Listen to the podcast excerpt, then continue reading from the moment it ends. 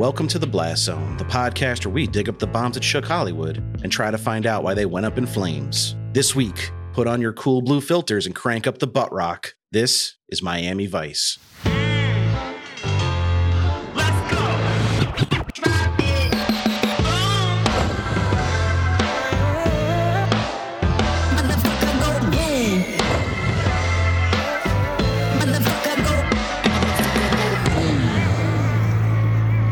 well Welcome, welcome, welcome to the Blast Zone. Welcome to the Blast Zone. We are not a podcast about bad movies. We are a podcast about movies that did badly. That's right. I'm John Drake, in house film critic of my letterboxd account. And I'm Ian Dukes. I'm a person with thoughts and feelings, and some of them are about movies. Movies like Miami Vice, which we'll be talking about today. But before we get into that, how are you doing this week, Ian? Well, you know, the weather has warmed up here. The hills are green. The flowers are blooming. And as much as I'm not really an outdoorsy person, I'm trying to get outside a little bit, absorb a little bit of that spring sunshine in the hopes that Mother Nature will drag me along with the flowers into a season of rejuvenation and growth. Well, I hope so. That sounds lovely. Yeah, thanks. We've had days get into the mid 70s, but then the mornings are like, it was like 17 degrees the other morning. So we've got very unpredictable weather happening right now. Yeah, that's still pretty cold. But also, my allergies are all fucked, which is like, I shouldn't be dealing with allergies when it's 33 degrees out in the middle of the day. It doesn't feel right. Yeah, no, the little allergy gremlins are supposed to freeze up and die at that temperature. I thought But then the next day, it's warm enough where they start Oh. shaking off the, come back to life. the dust. So. Little nasty buggers. Yeah, this is going to be a weird summer considering how warm the winter was and then it got cold and snowy in March. Like, Everything's out of whack. yeah, it's going to be interesting. Aside from that, everything's good on my neck of the woods. Glad to hear it. I understand you have a pretty cool movie that you brought to show and tell today. I'm excited to talk about this one. I have what I think is kind of a no brainer. I went back and rewatched Edge of Tomorrow, which I, I feel like nobody's sleeping on Edge of Tomorrow anymore, are they? This came out in 2014. At the time, it was. it wasn't appreciated then, but now this is kind of one of the very best sci fi movies of the last decade. It's just a really good original concept sci fi. It's got this big sci fi premise to it, and it's just executed really well. So it's a thrilling action movie, and it's a really mind twisting sci fi movie. I saw it back at the time when it first came to streaming a bunch of years have gone by. I'm like, that's time to rewatch this thing. And this time around, what I found was really fun to discover or rediscover is like you kind of remember the Tom Cruise character, and he goes through this journey where first he's this obnoxious jerk, cowardly, very reluctant, and is beaten into submission by the premise of the movie, and then ends up becoming this ultra competent and driven hero. And then he's kind of held up in comparison to the Emily Blunt character as like she's the real hero. But what was really fun was there is this point in the middle of the movie where it dawns on you that like she's not any more of a natural hero than he was. She'd just been through all the same shit before he did. And Right. it's kind of subtle. They don't hit you with that. But it was fun having that realization for myself as I rewatched it and re enjoyed all the action. yeah, it's a movie I saw in theaters, actually. One of the first movies I saw with my wife, actually, I think. Oh, neat. I really enjoyed it at the time. Most people now prefer the title Live, Die, Repeat, which was the working title, and I think the title of the manga that it's based on as well. Okay. But I really liked Doug Liman as a director for a while there. Like he he had a bit of a hot streak. He did Swingers Go, The Bourne Identity back to back to back, uh, which are three very strong movies. Mr. and Mrs. Smith, which your mileage may vary, uh, Yeah. but it was successful by most metrics. And he did Jumper, Okay. which I don't think I've ever seen actually. After Edge of Tomorrow, he made American Made, which was the Tom Cruise playing Barry Seal, the pilot who flew Escobar's cocaine back and forth Okay. from Yes. Colombia to Vaguely remember that. was not a good movie. And then he made Chaos Walking, which was a complete turkey. It was a movie that was filmed back in 2017 and released in 2021 with Tom Holland, Daisy Ridley, Mads Mikkelsen, Demián Bichir, Cynthia Erivo. Like, listen to that cast. Good cast. And 125 million dollar budget, grossed 27 million. It seemed like that might have been the death knell for his career, but now he's making the Roadhouse remake, which is coming out relatively soon. I think it's already done filming. Okay. Is that with Gyllenhaal? Jake Gyllenhaal playing Dalton. Yeah, it's going straight to Amazon, I believe. Okay. Um, yeah, his career's been very up and down, more down lately than up, but I have some hopes for the Roadhouse remake that it'll be a return to form for him. Yeah. Return to form for him is a hard Form, uh, form. return to form for him. We're wishing him all the form forms. But I was going to bring a show this week. I have watched a lot of movies lately, but they're all movies that everyone's either seen or decided not to see. Am I going to break any new ground by telling people like Avatar: The Way of Water is a thrill ride for the whole family? Everyone knows what the fuck Avatar is now. So I want to talk about a show that I just don't hear people talk about a lot. It's been on the air for a long time. Obviously has its fan base, but it never gets brought up. You know, any of the TV related podcasts we listen to, they never talk about it. Never gets any award buzz or Hmm. even nominations. It's on FX, so it's on a it's on a prominent network, but it's the show Snowfall. Okay. Which is about to wrap up its sixth and final season. I watched the first three seasons as they aired and really enjoyed them. The season three finale of Snowfall was just like a really, really good episode of television. But then for some reason, I was like, that was great. I'm never going to watch the show again. And I just stopped watching it forever. Seasons four and five came. And then when six was like halfway done, I was like, I should watch Snowfall again. And I jumped back into it and I'm glad I did. It's kind of a retelling of the origins of crack cocaine in America. So it takes place largely in Los Angeles, your hometown Birthplace of crack. but it also deals a little bit with not a little bit it's a prominent part of the storyline but with the iran contra aspect of it where the cia is actually bringing the cocaine in and selling Okay. it wholesaling it to drug dealers and using that money to fund wars to overthrow governments that they don't like it, it- it's mostly a fictionalized retelling of that the characters aren't real people by and large but they are Right. based on real people and they're combinations of a few different people things like that but really well acted it's like a bit of a soap opera i wouldn't say it's going for gritty realism at all Okay. it's it's a little heightened, but immensely entertaining, well acted, well written, mm. directed. John Singleton created the show Oh, and directed a bunch of episodes early on, and it's been in capable hands since his untimely passing. But yeah, if anyone's looking for a crime drama that's pretty entertaining and a little pulpy at times, I would say you should check out Snowfall, especially now that it's about to wrap up. You've got a lot of backlog you can catch up on, but it doesn't feel like it overstayed its welcome. I think we were just talking about this off mic shows that overstay their welcome. Like I feel Yeah. they were maybe treading water with season five a little bit, trying to kill some time, but it always felt like they were building towards something. And this feels like the natural conclusion of it. So I really like when a show is able to wrap up in that way. That's a good recommendation. And it's also easier one to take when you know that a show is coming to an end. When someone recommends you a show that's seven seasons in and still going strong, you're like, I will never catch up to this thing. And this one, at least you know what you're getting into if you decide to dive in. And Damson Idris, he's the lead of the show, and he's in Donald Glover's new show, Swarm, which I know you checked out. So yes, I did. He's a very, very talented, fucking another British guy doing an immaculate Los Angeles accent in oh, Snowfall. Oh, I'm going to have to check it out. But we're not here to talk about snowfall. We're here to talk about a place where the snow rarely falls, Miami, and their vice division of the uh, Miami Dade PD. And studying about this, they were just the Dade County sheriffs in charge of Miami at the time the show started back in the 80s. And they renamed themselves later to be more Miami after the show, maybe. I don't know. I might have made that whole story up. Anyway, But you were a fan of the show, right? I was. I got to this takes me back. And I'm not even going to be able to do justice to the phenomenon that was Miami Vice in my childhood, in my junior high years. Such a huge part of my childhood.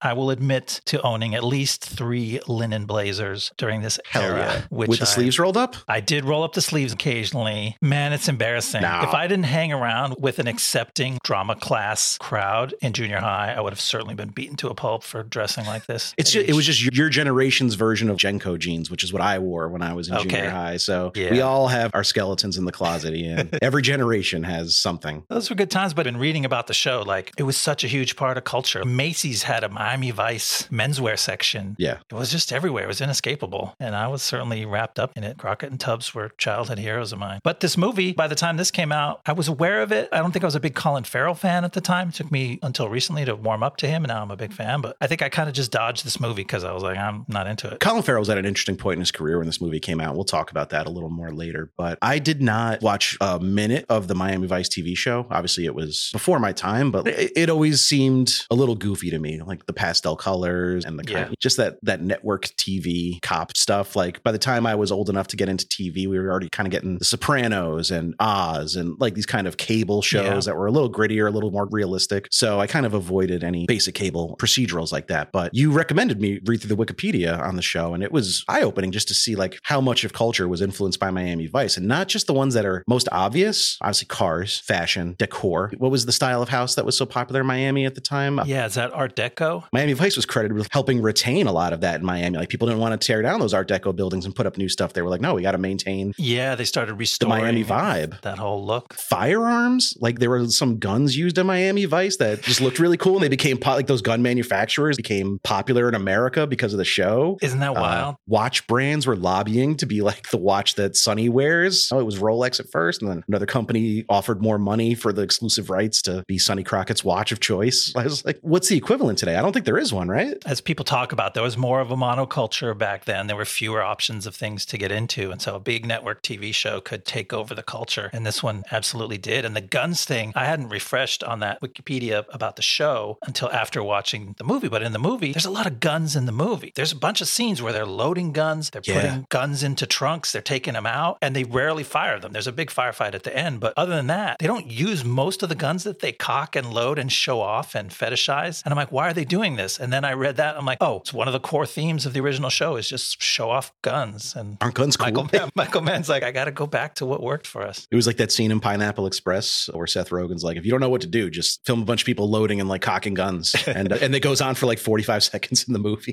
Pineapple Express, which is really funny. But when I was watching this, I was like, oh, like this is what they're parodying. Yeah, Because there's so many scenes where Colin Farrell is just like slamming a clip in and Yeah. cocking it back. And like at one point, it was veering up to the line of self parody where they get to the hotel room in Haiti and just unload a fucking arsenal in their house. What are you guys Yeah. expecting to happen right now?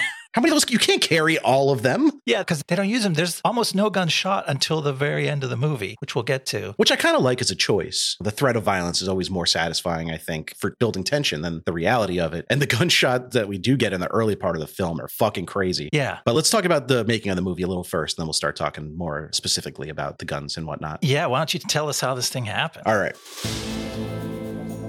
In 2006, Michael Mann was coming off his first certified hit in years with 2004's Jamie Foxx and Tom Cruise frenemy thriller Collateral. Before that, he had flopped with both The Insider and Ali, though they both got mostly positive reviews. Years earlier, during a party for Ali, Foxx had planted the idea in Mann's head to reboot his old show, Miami Vice. Mann was intrigued and decided to run with it, but replaced the pastels and sunshine of the original show for a Miami that looks more like Seattle. Gray, cloudy, foggy for some reason. Ah, Miami, home of the famous trench coat bikini. Foxx was likely angling for the role of Ricardo Tubbs for himself, but Will Smith, Samuel L. Jackson, and Denzel Washington were all considered before Foxx was awarded the part. Mann asked the original Sonny Crockett, Don Johnson, who he'd like to hand the mantle off to, and Johnson suggested Colin Farrell. Mann was sold and went about casting Farrell. With his stars intact, he rounded out the cast with familiar faces like Domenick Lombardozzi, Naomie Harris, Ciarán Hinds, and Justin Theroux. Chinese megastar Gong Li was cast as Isabella, a love interest for Crockett, and John Ortiz was cast as drug dealer Jose Hierro. With a budget of over $100 million secured, Mann got to shooting. My man.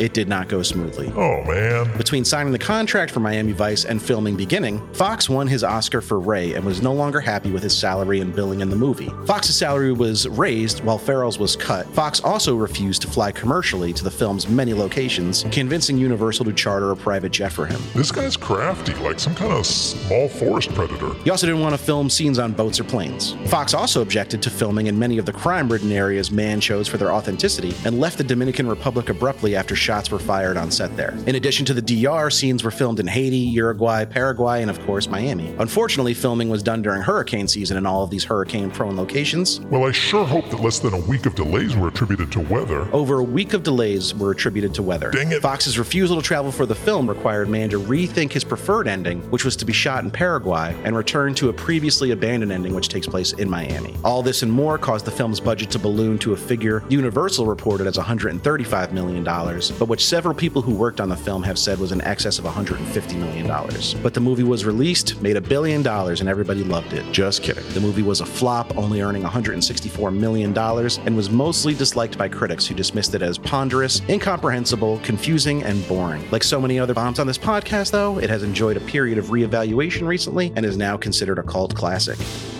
You're describing Jamie Foxx. He's starting to sound like a diva there. He's starting to sound like he's getting too big for his britches. And then you're like, and there were gunshots on set, so he left. And I'm like, you know what? I don't blame you. That's not the most unreasonable thing to be upset about if you're an actor. When the real bullets start flying, you can excuse yourself. I mean, I just think I hear so many stories about what the Narcos Mexico team dealt with filming in Mexico for that show. They had a Mm. location scout get murdered. There was always threats of violence against them because a lot of the characters on the show are still alive and running drugs in Mexico. like El Chapo was a big character on that show, but so was El Mayo, who was still at large and running the Sinaloa cartel. Yeah, Yikes. So it's walking up too close to like current events for some of their liking. Like I don't think they had any trouble in Colombia because all that stuff is kind of ancient history. Okay. And this, all the bad guys are pretty much made up in this one. And so the, these locations were just for atmosphere. Like Michael Mann wanted things to look authentically gritty, and they do. And you go, okay, it worked. Was it worth it? Maybe not if you had this crazy ballooning budget that you had no hope of recouping. Yeah, the movie looks expensive, but it doesn't look 150 million dollars expensive. Which you posited that it was having some Lord of War budget troubles, where they just were like, if the scene takes place in Greece, we'll fly to Greece. But they probably could have found some cheaper alternatives. And like we talked about this off air, it's confusing all the places it goes. You don't even know where you are. So it's like, who's the authenticity for? If you're like, I don't know, we're in some place it's kind of maybe tropical, maybe we're in the Caribbean, maybe we're in South America, and it's kind of one's as good as the other. Now, there's some beautiful shots for a handful of like aerial shots because they're flying cocaine from here to there, and there's some beautiful overhead shots. And you're like, oh, that was nice, but it's not the main point of the movie. It's not a movie about pilots. So there's definitely could have been some room to cut corners. We travel by land, sea, and air in this movie, actually. Yeah. Crockett and Tubbs, not only do they have a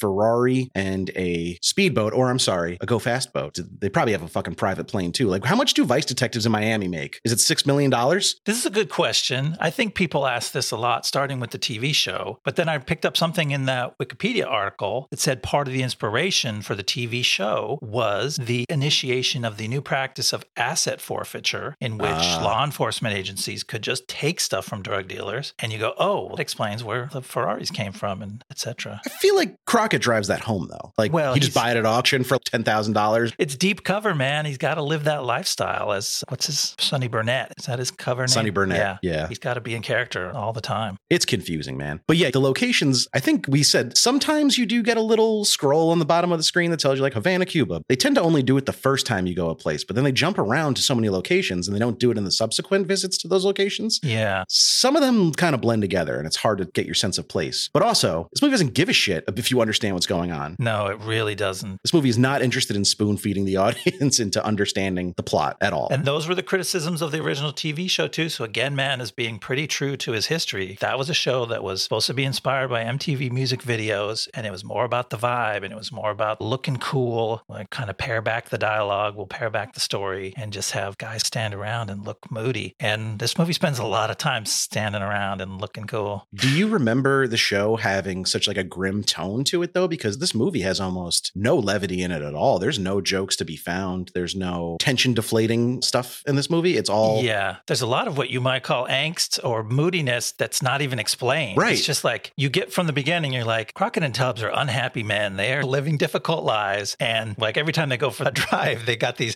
thousand yard stares like, man, life is fucked up and we're driving to the next fucked up shit we got to deal with. I think But yeah. I think Tubbs might smile in one scene with Trudy. I don't think Crockett ever smiles.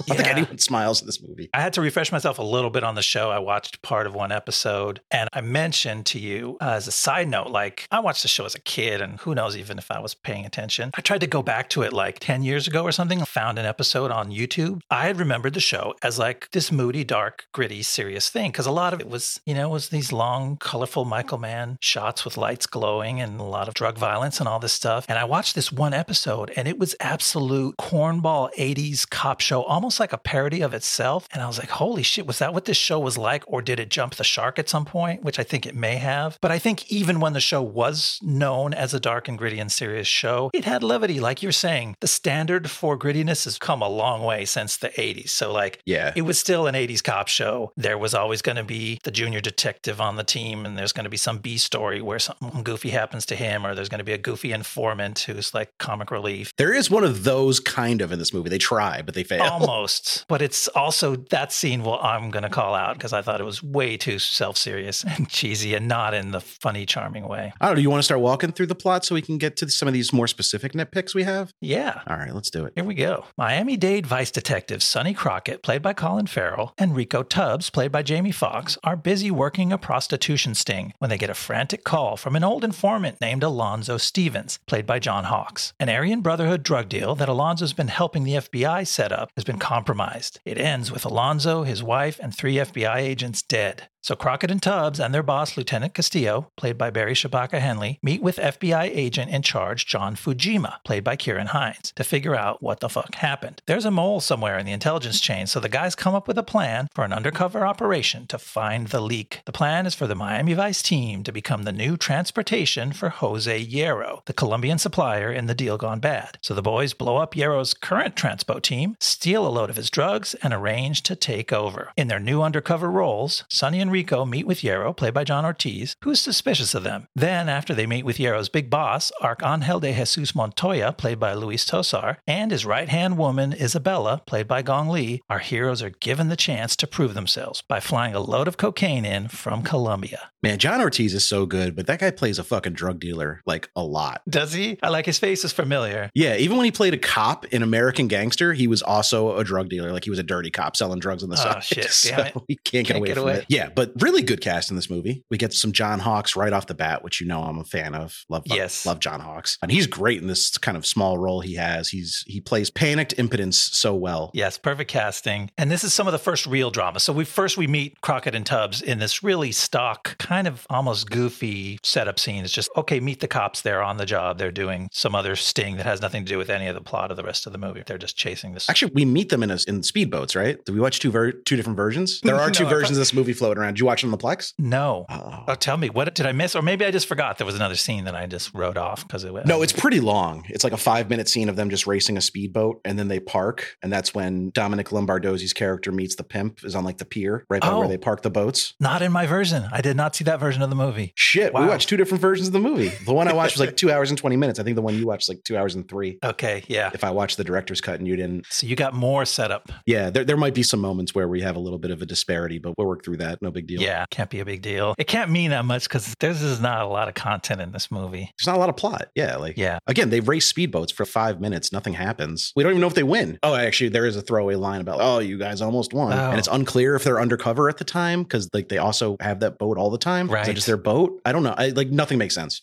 Oh man. Yeah, that sounds like that scene made the movie worse. I'm glad I didn't have it in my version. I was pretty bummed about it. I was like, okay. And you point out later how uncomfortable those boats look to actually ride. They're not fun boats. They're like literally race car boats. They're not Yeah. for having a good time pleasure cruise in. Nobody drives like a Formula One car down the street. That was awesome. Like you wouldn't even know what the fuck to press. And they're completely Yeah. different. No tread on the tires. But yeah, I'm getting away from myself here. Yeah. So we met Crockett and Tubbs now, I guess, in two scenes if you watch the longer cut. And they're just kind of posing around. And then life intervenes, or trouble intervenes in the form of our boy, John Hawkes, who's in trouble. And then there's a lot of posing. They're on a rooftop and they're each making cell phone calls and looking tough and talking tough to the FBI. Hey, your operation's going bad. Our informant just called us and he thinks he's not going to live very long. And he doesn't live very long because the Aryan Brotherhood has got his wife. Okay, so you, wait, the whole thing with the pimp, you got that scene, right? Yes. In the club? I just kind of glossed, Okay. glossed over it because it's them staring at a pimp and kind of mean mugging him from across a club and eventually losing him as he goes into an elevator. I just wanted to say about that scene. My only thing about that scene is that no two people have ever looked more like undercover cops than Colin Farrell and Jamie Foxx in this nightclub do. It's almost like they're trying. Like they should have just worn their badges on necklaces outside their jackets because it's absurd. They're staring so hard. Don't you learn how to be inconspicuous when you're surveilling somebody as an undercover cop? Like they're talking into their wrist. They're like, you don't even have a thing there. You're not wired. Why are you doing that? That's a Rolex. There's no. Uh, There's no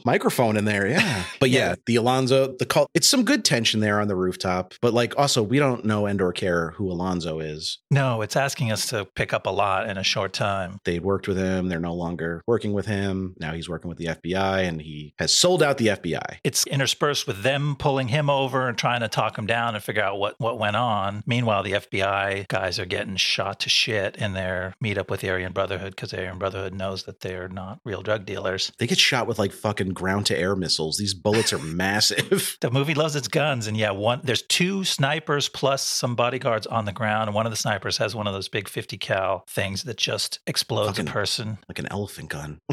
And it's so let's talk about the look of the film because part of the look is Michael Mann's thing, which we saw in Collateral. And as soon as this movie came on, I'm like, oh, he's doing the Collateral thing. It's got he's got that handheld DV cam, and it, don't tell Michael Mann, but it was too soon to use this kind of DV cam for night shots in theatrical movies. The grain is is so intense, and I know he likes it. He thinks it's a cool effect, but it gives this kind of almost home video look. If you ever shot home video on an old camera at night, the images kind of burn in and linger. And so, like, part of this drug deal looks like you're watching somebody's home video, and then it switches to normal cameras for other points, which is a little jarring. And one of the other points with a normal camera is the slow mo of the FBI agents getting shot inside their car, and a bullet comes through, and the guy's arm flies off, and then another one comes through his chest, and just the whole like back of the car seat explodes. It's really intense, and it's also almost humorously jarring to me how the various looks clash together. Filming action and violence is kind of a big man thing. Yes. Both a big Michael Mann thing and a big masculine thing, but I meant Michael Mann. He definitely knows how to film gunshots and gunfights, even though, Yeah. like you mentioned, there's not a ton of gunfire in this movie outside of the very beginning and the very end. He's into it, and yeah, I'm never knocking him for his gunplay in this movie. It's all top notch. You know, Doug Liman, the guy we were talking about early on because he directed Edge of Tomorrow, he was a big early adopter of that kind of handheld shaky cam thing, but I don't think he was. Most of the Bourne Identity takes place in the daytime and it's pretty much handheld the entire way. So, like, you settle into it, your eyes get used to it, your whole. Yeah. It doesn't throw you off. It doesn't switch back and forth. The switching back and forth is the problem I have with it. I didn't really mind the grain so much just because I love Collateral and that movie takes place entirely at night. Yes. And I've watched it so many times that like that's just what Michael Mann movies look like in my head now. yeah, it's just a look. I get it. And it works. He made it work for him for sure. I think that's my favorite Michael Mann movie. Michael Mann movie. Michael Mann movie. Michael Mann movie. Michael Mann. More movie. so than Heat, because Heat's got to be right up there, right? Heat's up there for sure, but I think I prefer Collateral Oh, interesting. and Manhunters. Oh man, he's got a lot of good movies, man. Yeah. Thief, he's so good. The Keep is underrated too. But let's talk about this rooftop meeting with the FBI after Alonzo gets smushed by a truck. Which, by the way, the movie doesn't show you like his body under the truck, but it just shows you a little smear of blood under the truck as Yes. it drives off, and that's so much more effective. It's so grisly. like Yes. Yeah, that was the second way. scene in a row. After we saw the FBI getting gunned down, then Alonzo gets smushed. And again, like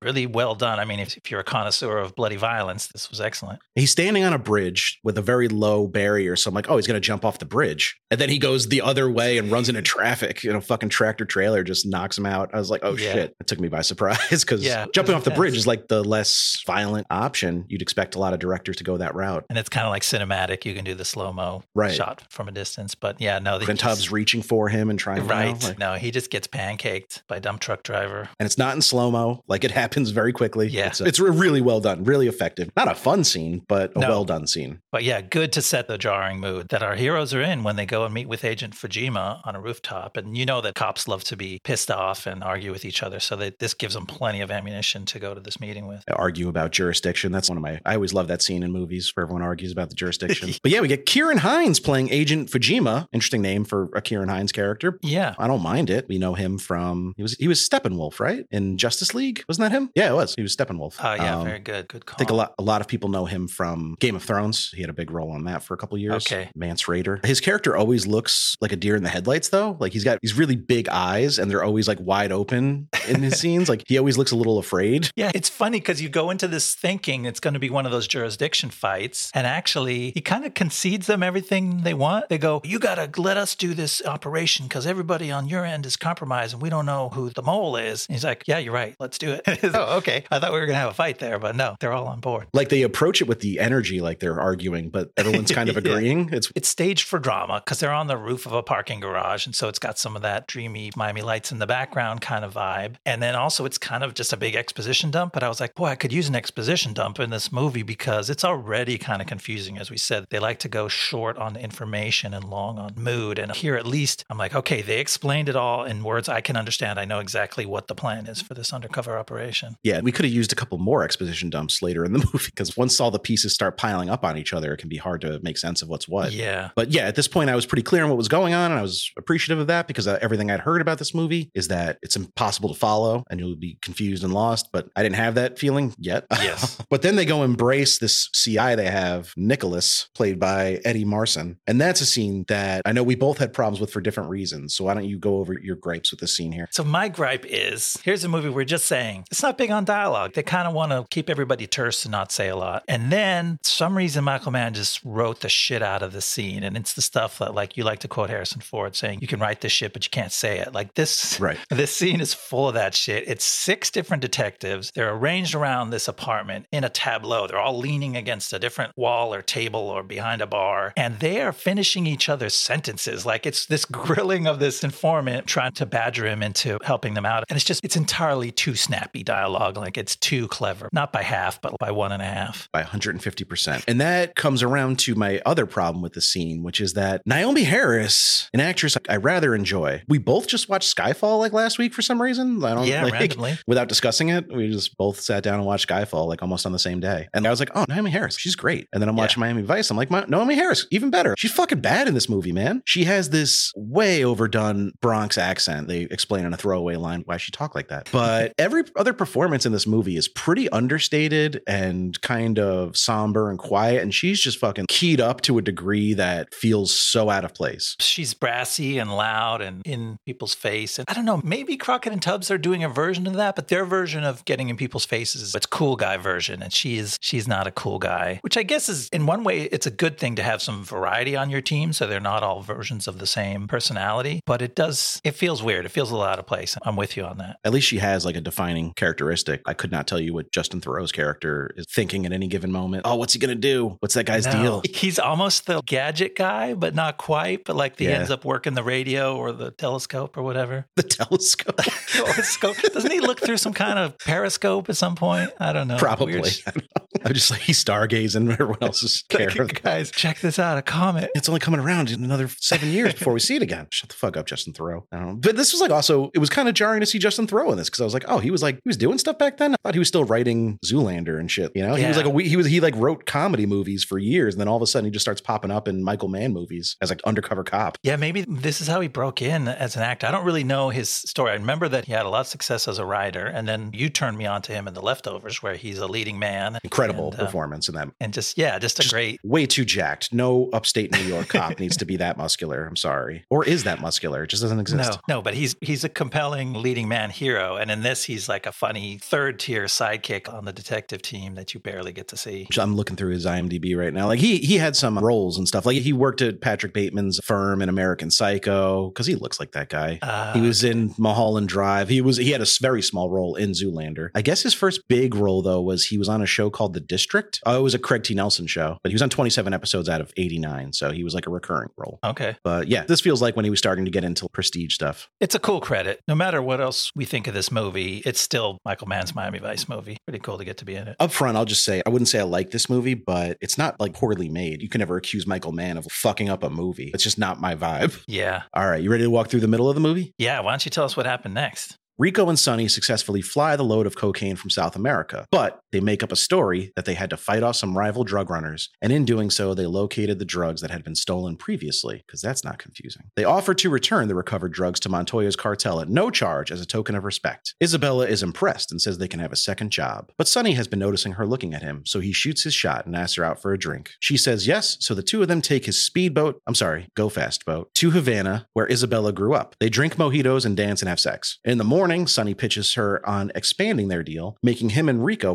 profit sharing partners with Montoya. Isabella takes the proposal back to Montoya and she's upfront with him about sleeping with Sonny, but he's cool with it. It's all part of doing business. Montoya knows that Euro still distrusts the new guys, but he agrees to the deal. So Crockett and Tubbs meet with Euro and work out the plan for bringing the drugs by speedboat from Haiti to Miami and delivering it to the Aryan Brotherhood. But as they cruise towards Miami, there's a nasty twist. At Euro's direction, the Aryans have kidnapped Trudy, which is Naomie Harris's character, who is one of the undercover detectives and importantly is also Rico's girlfriend. Yeah. Did we mention that in the first part? Oh, that they're an item? I and think they so. like live together, right? There's a scene that's sort of a. it seems like they live together, yeah. it's like a shower scene, but you think it's going to be a shower sex scene, but it's like just no, they're just handing off the shower from one to the other so they can get ready in the morning. If it takes a while for your water to heat up, I mean, that's one way to do it. You just tap Yeah. the other person on the shoulder. You're like, hey, my turn. Tap them out. They seem to have a nice relationship. The relationships are minimal. Actually, the movie spends the most time on this new relationship of Sonny and Isabella, and the other ones are kind of just taken for granted, including the relationship between Sonny and Rico, who are supposed to be the tightest of buds and are like this incredibly capable, dynamic duo of cops, and yet they kind of hardly relate to each other or interact all that much. Yeah, they try to give us like shorthand hints to let us know how close they are, but there's really nothing in the script that harkens to their bond. You always hear Crockett and Tubbs, even if you don't know where they're from, you're like, oh, those are two like best friends, because that's just the way it's used. Yeah, it was even like- like it was even a joke on The Office when like Michael finds a new best friend. friend. He calls him Crockett. Okay. calls himself Tubbs. Like everyone knows that. It's kind of transcended people who watched Miami Vice or even know what it is. Yeah. So, like, you come into the movie expecting maybe a little more between them. And you do have to wonder, based on hearing the gossip about this movie, how Farrell and Foxx maybe didn't get along that well. There wasn't much indication that they had problems with each other personally, but like it, it sounds like everybody had a problem with Foxx, but not Farrell specifically. Okay. Okay. So I don't know how much acrimony there was between them. And they, they did work together again on Horrible Bosses, but I can't remember if they share any scenes. Yeah, I can't either. But so I wrote down one example of the two of them testing their relationship in the middle of it after Rico realizes there's something serious going on between him and Isabella. And for a second, Rico goes, Hey, Sonny, are you sure you know which way is up? And Sonny snaps back with, Yeah, of course I do. There's no other dog. There's a one line, You're in too deep. You don't know which way's up. And then he's like, Yeah, I do. And he's like, I will never doubt you. Like almost, it's almost like a parody. He absolutely changed his tune and doesn't even say, Okay, bro, I love you or whatever. He just Right. goes, I will never doubt you. Yeah, like a fucking text to voice robot just repeating these words with no emotion. Yeah, it was Uh, weird. If that was supposed to help cement the deep understanding between the two, it, it didn't really work for that. I noticed that as well. It's a very, very jarring line of dialogue, and it comes out of nowhere. He didn't convince him. He didn't draw on something like, hey, remember, this is who I am. It was just like, no, I'm fine. Okay, I will never doubt you. Should we talk about Havana a little bit? Yes. Or Uruguay as it was? Oh, okay. That's right. They Yeah. used some resort as a stand in because this wasn't the right time to be actually dipping down to Havana. I think we're allowed to film there now. Like American productions can film there. I think you can go to you can go to Cuba now if you have a reason. At this time, it was like a real thing that they had to illicitly sneak in because her cousin was the harbor master. This is really the big, to me, this is what the movie is all about, this whole sequence, which is interesting. It's a whole romantic sequence of him coming on to her. It starts pretty funny because he's like, hey, you want to go out for a drink maybe? And she's like, what do you like to drink? And suddenly goes, I'm a fiend for mojitos. Uh,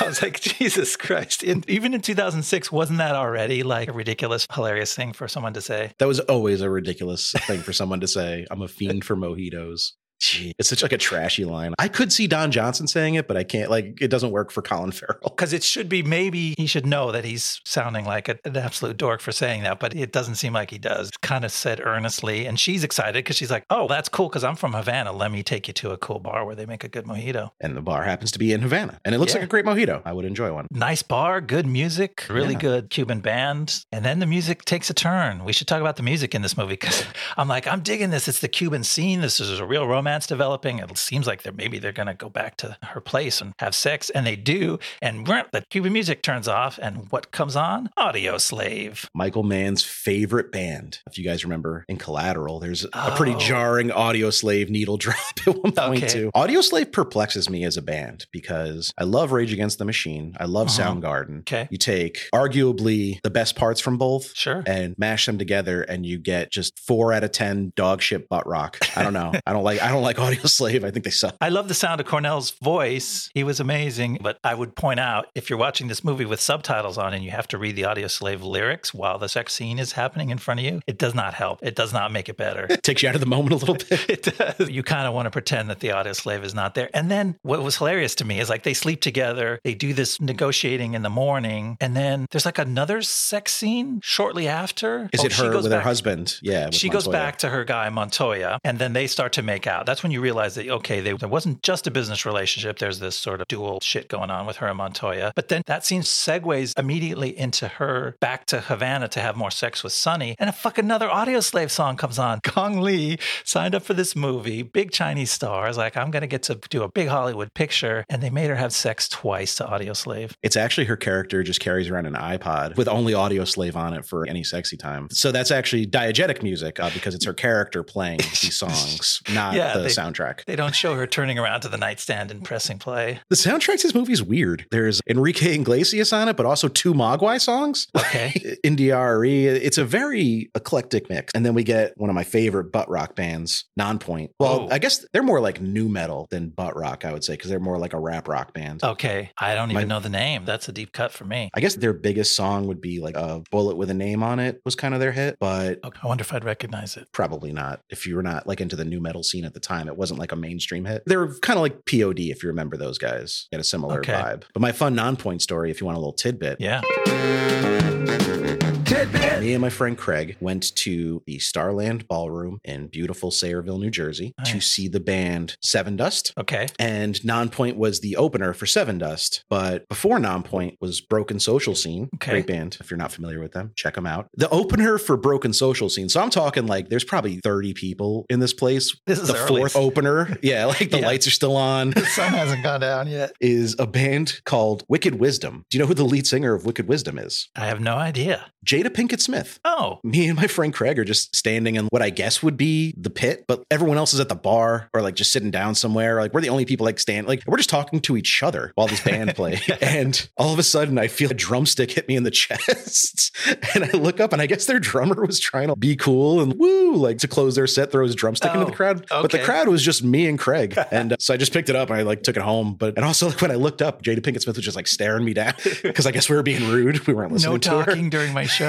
Man, they were not great. That's funny. I vaguely had remembered that she was in a band now that you said that, but like I could have never guessed. They're the like a metal band. They're not fucking around. They're like Okay. a, a legit metal band. She's not like a bad singer. I just Okay. it wasn't my wasn't for me. But yeah, that was my that and Nonpoint was the second open. Like the what would you even call that? Is it the second opener or the third? Yeah. Because Yeah. they were the band that went on right before Sevendust. So they were Okay. advertised. There were a handful of people there to see Nonpoint. They weren't like just support act. They weren't the headliner, but they were a feature. They were a name at the time. Not quite Sevendust level, but they were up there. But they got onto this soundtrack. Doing in the air tonight. I guess that's that'll get you on. They needed somebody to reprise. That's probably the most famous song associated with Miami Vice. Although there's a there's a bunch associated with that series when you go back and look at it. Yeah. They making a concerted effort to get all kinds of music acts and basically this was first generation MTV music, so it was really eclectic back then. You had your Phil Collins and you had a lot of ex Eagles band members. There was a lot of Glenn Frey on that Miami Vice soundtrack. Probably a Don Henley in Yeah, there. I guess I guess You Belong to the City was written for the show, Okay. which I had no idea. I think Smuggler's Blues was part of it too. I don't know if he wrote that for it. Smuggler's Blues was the other song that is called out by Okay. him in the Wikipedia, but I don't know if that was written for the show or just used. Certainly a good fit. Actually, In the Air Tonight featured heavily in a pretty dramatic moment in Snowfall recently, which I thought Oh. was probably an homage. Takes place kind of in the same time period and deals with drug use and Uh, such. yeah, there you go. It still has power. That's an all-time song. Can't deny it.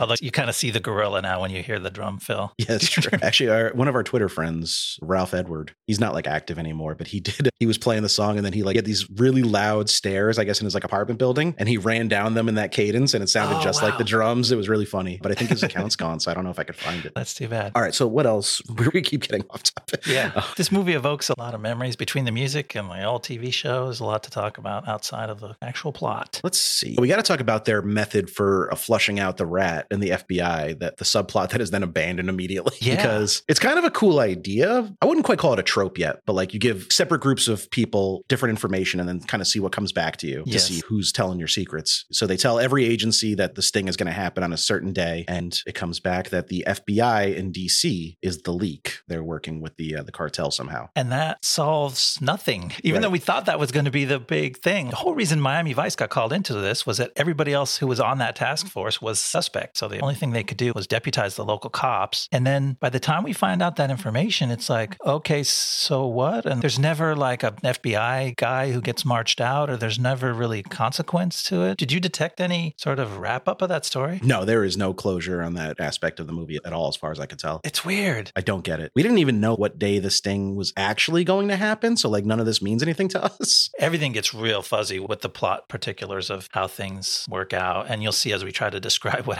happens, it doesn't really matter to know. All that matters is what we include you in there at the end of Act Two is they're going to deliver the drugs and there's a change. And the change is bad because Trudy is tied up in a trailer. So, like, okay, that's what we're focusing on now. And thankfully, that's all we need to care about. I wonder how much of that narrative confusion has to do with the switching around the ending at the last minute. Yeah, that's an intriguing part of the story of this movie is like, what was the other ending? Was there something else where the rat got skewered in the end? Maybe. Hard to say. As far as I know, there's no details about what it was supposed to be Yeah. out and about. All right. Anything else from this section we need to go over? No, why don't we try to bring it home? Let's do it. Here we go. Rather than deliver the boatloads of drugs to the Aryan Brotherhood under duress, Crockett and Tubbs hastily locate the trailer park where Trudy is being held hostage. They go in and kill the Aryans and stage a dramatic rescue. But just when they think it's over, Yarrow detonates a bomb remotely, which puts Trudy in the hospital with critical injuries. In the aftermath, the guys call up Yarrow. They agree to meet and exchange the drugs for cash, but they insist on him coming in person. So Yarrow shows up, but with Isabella as his hostage, having convinced Montoya to cut her loose because she's in love with Sonny and she's no longer loyal. The drug deal then turns into an enormous firefight, but the good guys prevail. Rico kills Yarrow. Sonny rescues Isabella. But now that Sonny's cover is blown, he knows his relationship with Isabella can't go on. So, with great sadness, he takes her back to Havana, where she can be safe from the law and from the cartel. And as Sonny says goodbye to his girlfriend, Rico sits anxiously with his in a Miami hospital. When finally there's a ray of hope as Trudy awakens from her coma. So there's really not much plot to go over in this section. It's just rescue Yeah. Trudy, have a firefight. But the rescue scene in the trailer is pretty good, right? Like we, we both enjoyed this sequence. Yes. It's when the movie really ramps up the violence again after it starts pretty bloody and then it gets pretty quiet and contemplative for like an hour and a half. And then it Yeah. just kicks it back up now. The trailer, it's kind of silly, just like how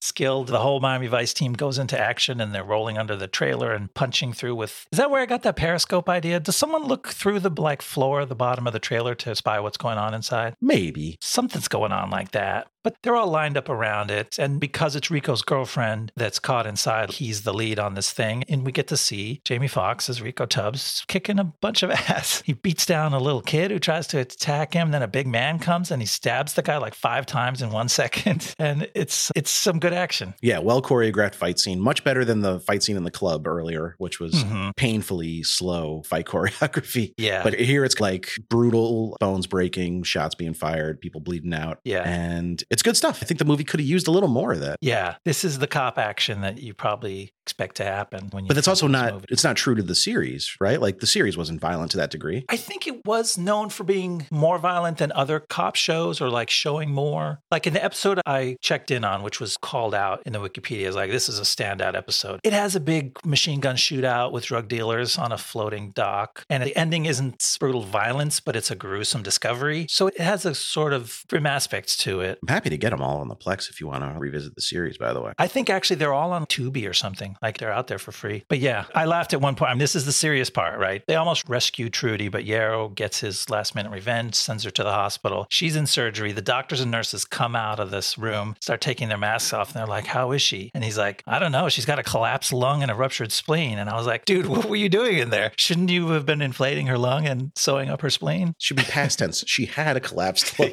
this doctor literally tells him, like, I don't know, this lady looks fucked up. You should call a doctor. It's my day off. No, and that's pretty much the end of the movie. There's a big shootout at the end, which almost felt a little anticlimactic considering how much better the trailer scene was. And they're kind of right back to back. This is all out. They spent a lot of money on guns and ammo for this scene. And like we said, Mann is good at this stuff. It is a lot of chaotic firing, but you actually see the police side using some tactics, firing, maneuvering. So you understand why they're getting the better of the bad guys. I'm like, okay, I can get with a gunfight scene that's not just random and the good guys won because their bullets are luckier. Like they actually outfought the bad guys. And I appreciated that. I wish it took place during the day, though, is my only nitpick. It can be hard to follow. Like these nighttime shootouts, I just kind of, my brain turns off. you It's, know? I know what you mean. It's easy to tune It's out. hard to follow. Yeah. If it was during the daytime, I would have been really into it. That's what I love so much about the Heat shootout, which is so famous. Yes. It's in broad daylight in a busy downtown LA street. Yeah. I mean, I kept coming back to that. You can see a lot of parallels stylistically and content wise. And when you hold anything in this movie up to heat, it just wilts. It's like, I mean, not to accidentally introduce a metaphor there, but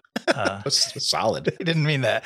Like it literally like the relationships, the action, everything is just on this other level in heat. That you're like, oh, he didn't get there with this one, unfortunately. It's not a total failure, but it's yeah, it's not heat. No. I guess, I guess that that's a good way to summarize my feelings on this movie. It's not a turkey. It's No. well made. Like nobody should be embarrassed by this movie. It's just it's like listening to a song you really like, but at half speed. I hear everything there that like would be really cool, but it's just not quite all the way there yet. the movie doesn't quite get there and then it stops to have the characters stand there and stare into space which is like what it substitutes for real meaning most of the time which is not bad because you know colin farrell jamie Foxx, they are charismatic actors and so it's not bad to see them just kind of looking off into the distance. But when you think about the personal dilemmas of the heroes in heat both the pacino and the de niro character these are people that are struggling with heavy shit in their lives. At the same time they're having furious gun battles and life or death shootouts. So like it's at a whole other level of what's possible Yeah, aside from the scenes with Trudy and Ricardo, we don't really get any insight into what they do when they're not being cops. Yeah. Do they have hobbies? What's their home life like? Like they have other friends besides each other? Like I don't know. There's there's not a lot of like interiority to these characters. They're just all about flying planes, piloting go fast boats, driving Ferraris. Well, that was Miami Vice. Do you want to hear about some of the people involved and what they got up to afterwards? Yeah, We'll absolutely. start with the man himself.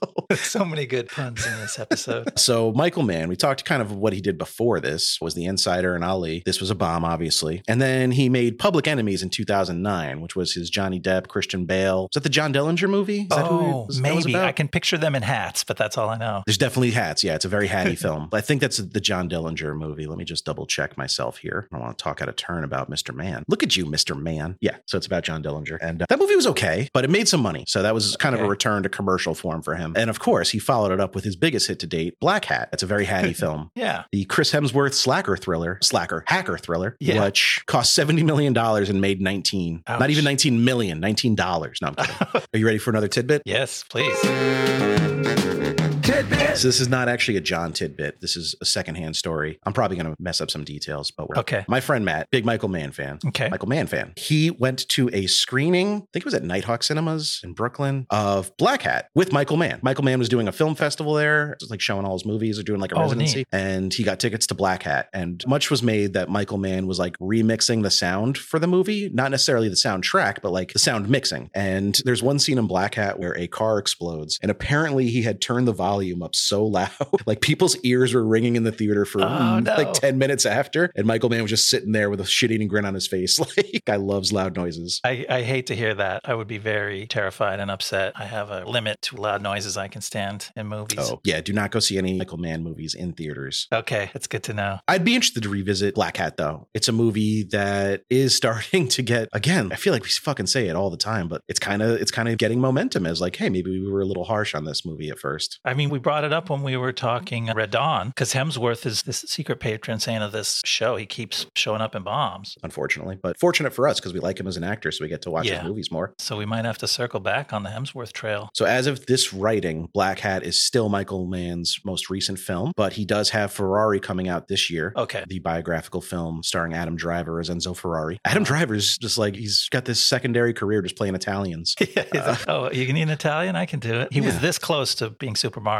He got edged out. Did his 65 movie ever come out? Oh, yeah. You're- I think it came out and flopped, didn't Bombed. it? Yeah. Oh, yeah. Oh, wow. It- came out a month ago. Yeah. I kind of would have gone to see it, but I didn't even know it was coming out. Um, future episode. I'll get to watch it eventually. Yeah, we'll get around to that for sure. That'll be fun. Yeah, we should. We really should do the year end list because there's a lot of 2023 bombs already. Yeah. We're a third of the way through the year. So Mann has that. He also was an EP on Tokyo Vice, helped create the show and Okay. directed the pilot, which was a good show. I enjoyed Tokyo Vice. I didn't finish it. Okay. And it feels the Ansel Elgort of it all feels a little hard to watch. Yeah, I hear that. But it got good reviews despite that. And it's got a lot of great supporting performances. He's also he's working on the movie for Heat 2. yeah, I'm not sure I want him to. No, especially because he's talking about having fucking Pacino back. Oh, Do you want to make Heat 2, just make another group of bank robbers who are very competent and another group of cops that are very competent. We don't I don't need to see Vincent Hanna in his nursing home. did you read the book? I ha- I own the book. Okay. Not the same thing. No. Um, no, I've never even opened it. Like Okay. it's I'm working through a list and it's not towards the top of it. I keep moving it down one every time it's Yeah. next. Cause I'm like, there's something else I'd rather read. Yeah, I don't even know what's in there. Did he, in fact, invent a new crew for the new generation, or did he just rehash the old stories? My understanding of how the book is formatted, and you could assume the movie, is that parts of the book take place immediately after the events of the film and kind of follow the surviving members of each crew. And then parts of it take place in present day and theoretically follow the members of each crew and maybe new or younger characters. okay. I will have to read it before Heat 2 comes out, but I think I have some time. As, as far as I know, like they haven't even started casting yet. All right. So that's what Mann's been up to, staying busy. Let's talk about Colin Farrell. He's the talk of Tinseltown lately. Talk about staying busy. That man has really engineered a great next chapter in his career since this movie. He barely looks like he's aged, by the way. Yeah, that's kind of weird. He's a shockingly handsome man. But like the way we said last week that Josh Hartnett is really handsome, but not necessarily charismatic, Colin Farrell is both handsome and charismatic, becoming one of my favorite actors, to be sure. Yeah, so much good stuff. I mean, Banshees was fantastic and such such an interesting role. But before that, he caught my attention in the last couple of years with obviously his turn in the Batman was talk Fantastic. of the town. That was really amazing and just kind of out of left field. And he's getting a show. He's getting a Oswald Cobblepot show. Oh my gosh. spin-off. I feel bad for him with his six hours in the makeup chair every damn Yeah. morning on his TV series. Still, I can't wait to see that. And then I also kind of got turned on to him with The North Water, which was a year or two ago. Cable Oh, that was that show you were watching. Yeah, yeah, yeah. Oh, he plays this incredible villain in that. Like it's he's not the lead. Ooh. He's the villain and it's one of the chewiest. I mean, like right along the lines of the penguin. Like it's just a fucking weird ass character and so scary and good. That might be my next show now that I'm caught up on Snowfall because that sounds awesome. I love Colin Farrell as a villain. He's so Um, good in this. And it's not a long series. It's real digestible. I definitely recommend it. You also just a couple weeks ago you brought the Lobster to show and tell, and he's the star of that as well. Yes, I guess the relationship with Martin McDonagh goes way back, and I never watched In Bruges, but I'm going to have to now that I'm a dedicated Farrell. You gotta fucking Farrell watch fanboy. Bruges, man. Especially it's Farrell and Gleeson. Yes, It's the Banshee Boys,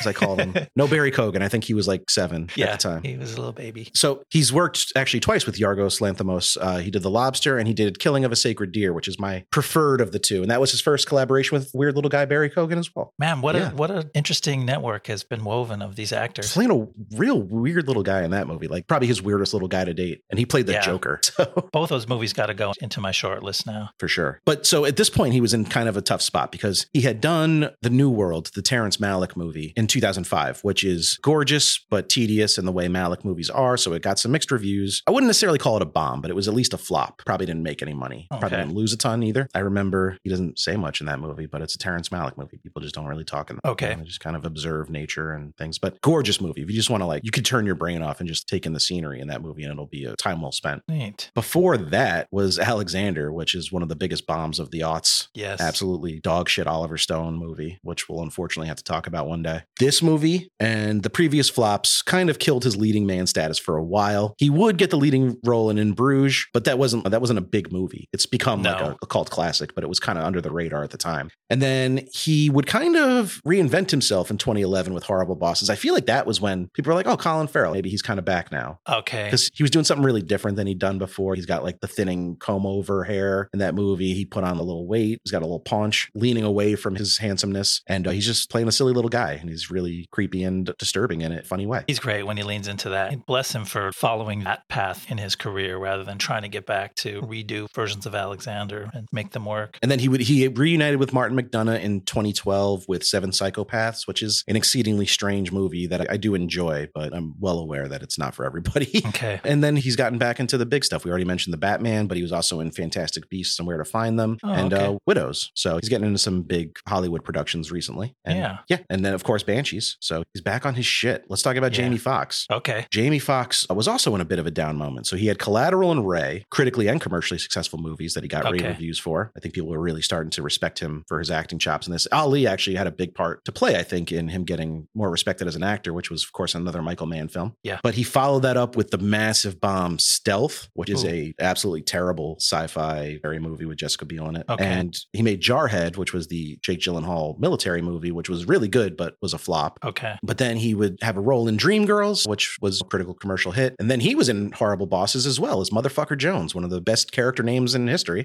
yeah, I can kind of remember him in that and liking him. I got to go back and watch that movie because I don't remember a lot else. People sometimes forget, like he started out as a stand-up comedian. Um, Oh, that was his his original path into the entertainment industry. So he's obviously a very funny guy, but Yeah. he took a lot of dramatic roles in this portion of his career, and I think people For forgot. His biggest role as a leading man after Ray was probably as Django Unchained, which was a huge Sure. movie for him. He joined the Spider Verse as Electro and reprised his role in the No Way Home. He was in Baby Driver. He put in a very good performance in Baby Driver. Everyone has a good performance in Baby Driver. Yeah, that's true. He's pretty terrifying in that. He just did the Netflix action vampire comedy Day Shift. Yes. I remember the poster. I never watched it. I turned on five minutes of it. And I'm like, this is awful. I couldn't hang with Good it. to know. I lo- it's Um, like a really cool premise. Looked really fun. He was also in that other, I don't know if it was a Netflix movie, something about power. It was another Oh, sci-fi yeah, yeah, yeah, premise, yeah. direct to video type thing. Yeah, I remember Something- exactly. yeah. The, the poster's just him like close up on his fist, like the Arthur meme, but could be wrong. That movie was decent. It was watchable. It was kind of corny action movie, but was notable because that was the first time I noticed Dominique Fishback, who is now the star of Swarm, that new Donald Glover series. And she had the small role as this kid. And I was like, who is this actress? She's really good. It kind of stood out. trying to remember where I know her from because I definitely know. Oh, she was in The Deuce. That's where I know her from. Yeah, I didn't watch that. Really good show. Upsetting. Though in the way only David Simon productions can be. And also got James Franco in the lead role, which is kind of creepy in hindsight. So many creepy things in hindsight. Project Power was the name of that movie. Just to Project clear, if anyone Power. is if anyone is intrigued and wants to check it out, I might give it a gander. I haven't watched a Jamie Foxx movie besides this one in a while. He has eight movies in some stage of production, so we'll be seeing a lot more of him. Okay, he's not slowing down. Not at all. He's building his nest egg. He's getting older. He's maybe thinking about retiring. He wants to build up his bank account first. That's what I would do. Gong Li was best known in America at this point for Memoirs of a Geisha, but she was a huge star in China. She hasn't acted since 2020, but Oh. I think she lives in China, and I know that their approach to the pandemic was very different from ours. So I don't really know if they've ramped up film production again yet. Yeah. But she starred in Mulan and Leap in 2020, so she's still getting out there in big Okay. productions. And uh, that's what I got. Do you have any closing thoughts on Miami Vice you wanted to go over? No, I have a closing Gong Li thought though. I liked her. I thought she was actually she had one of the most human and different roles. Like a lot of the characters in this movie were cookie cutters. Obviously, Crockett and Tubbs are these archetypes that we know super well, and she stood out. And then some of the other characters that were new that weren't from the show were kind of cookie cutter Latin American coke dealer types. It's a little bit Tale as old as reductive, time. but yeah, Yeah. I mean they did them well. The actors were fantastic, but she was like something different, and it was good. I think she elevated this movie. So